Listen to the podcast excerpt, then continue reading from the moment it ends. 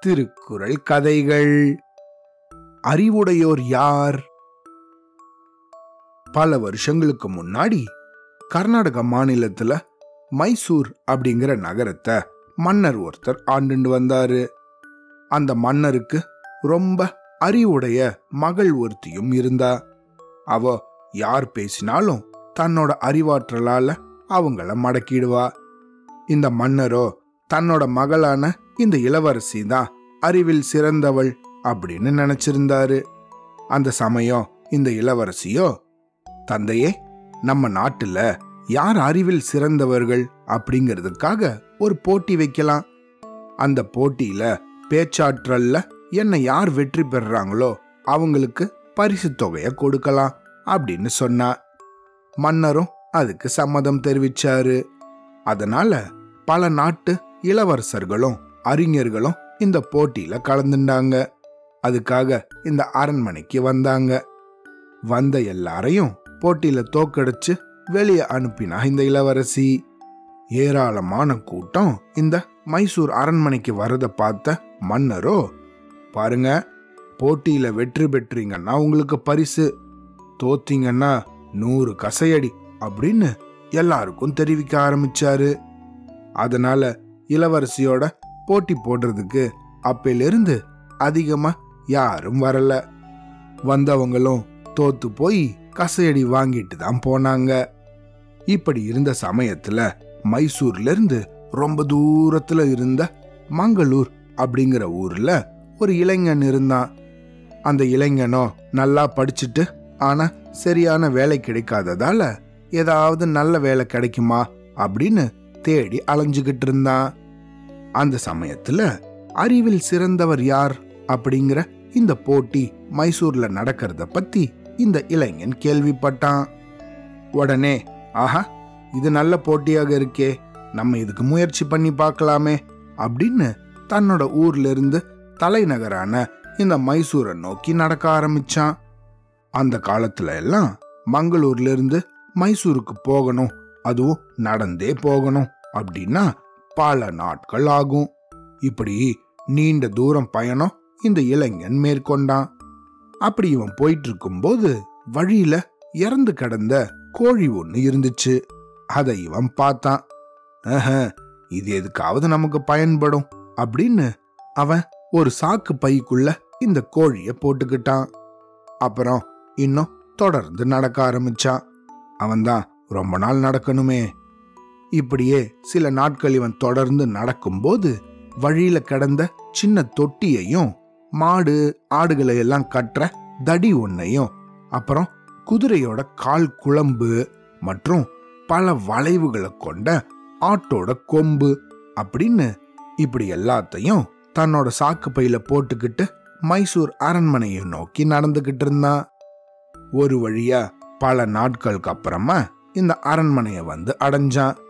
அப்படி அரண்மனை வாசலை இவ அடைஞ்சதும் அங்க காவலுக்கு இருந்த வீரர்கள் எல்லாம் இவனோட கந்தல் ஆடையையும் இவன் கையில இருந்த கோணிப்பையையும் பார்த்து சிரிக்க ஆரம்பிச்சிட்டாங்க. ஆனா இந்த இளைஞனோ மனம் தளராம அந்த காவல் வீரர்கள் கிட்ட இந்த பாருங்க நானு இளவரசியோட போட்டி போடுறதுக்காக வந்திருக்கேன். என்னை உள்ள விடுங்க அப்படின்னு சொன்னான். இவன் இப்படி சொன்னதும் அதை கேட்ட இந்த காவலர்களோ அவனை பார்த்து ஏளனமாக சிரிச்சாங்க. அப்புறமா அவனை பார்த்து என்னது? இப்படி கந்தலாடையையும் கையில கோணி பையும் வச்சிருக்கிற உனக்கு என்ன தெரியும்? அப்படின்னு கேட்டாங்க.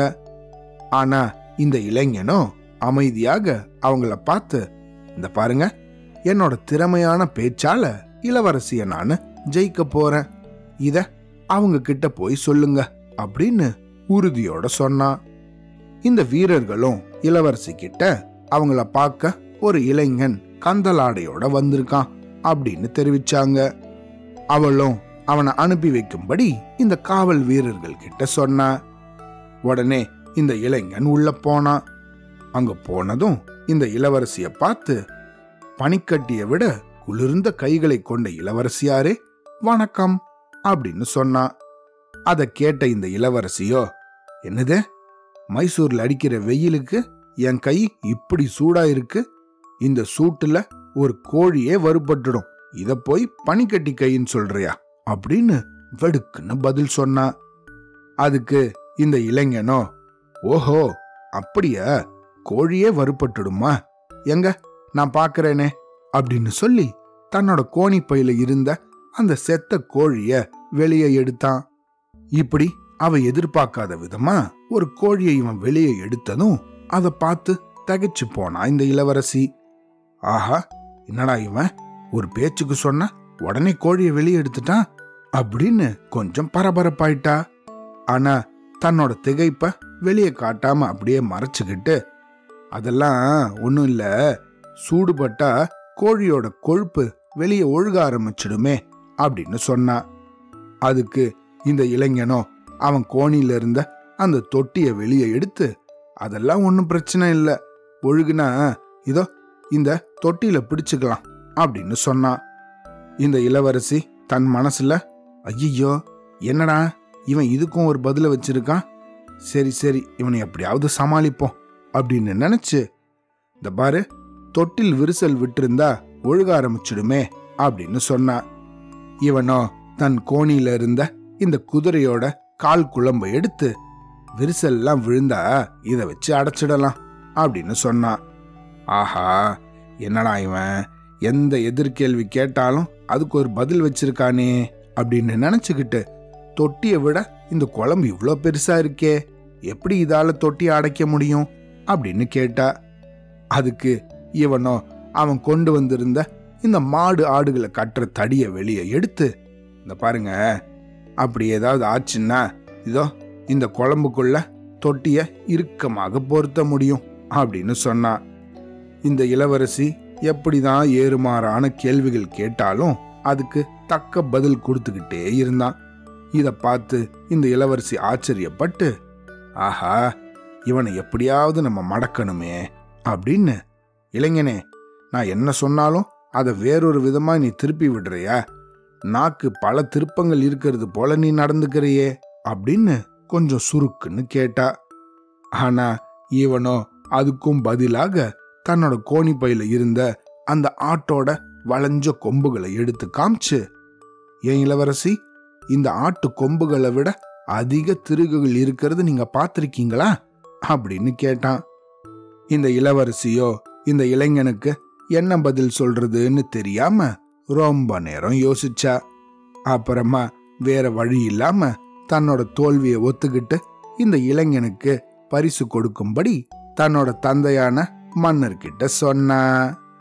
மன்னர்கிட்ட இந்த இளைஞனுக்கு பரிசு கொடுக்க சொல்லிட்டு இந்த இளவரசி இளைஞனை பார்த்து எப்படி எந்த ஒரு கேள்வி கேட்டாலும் அதுக்கு சரியான பதிலும் அதுக்கு தகுந்த பொருட்களையும் நீ வச்சிருக்க?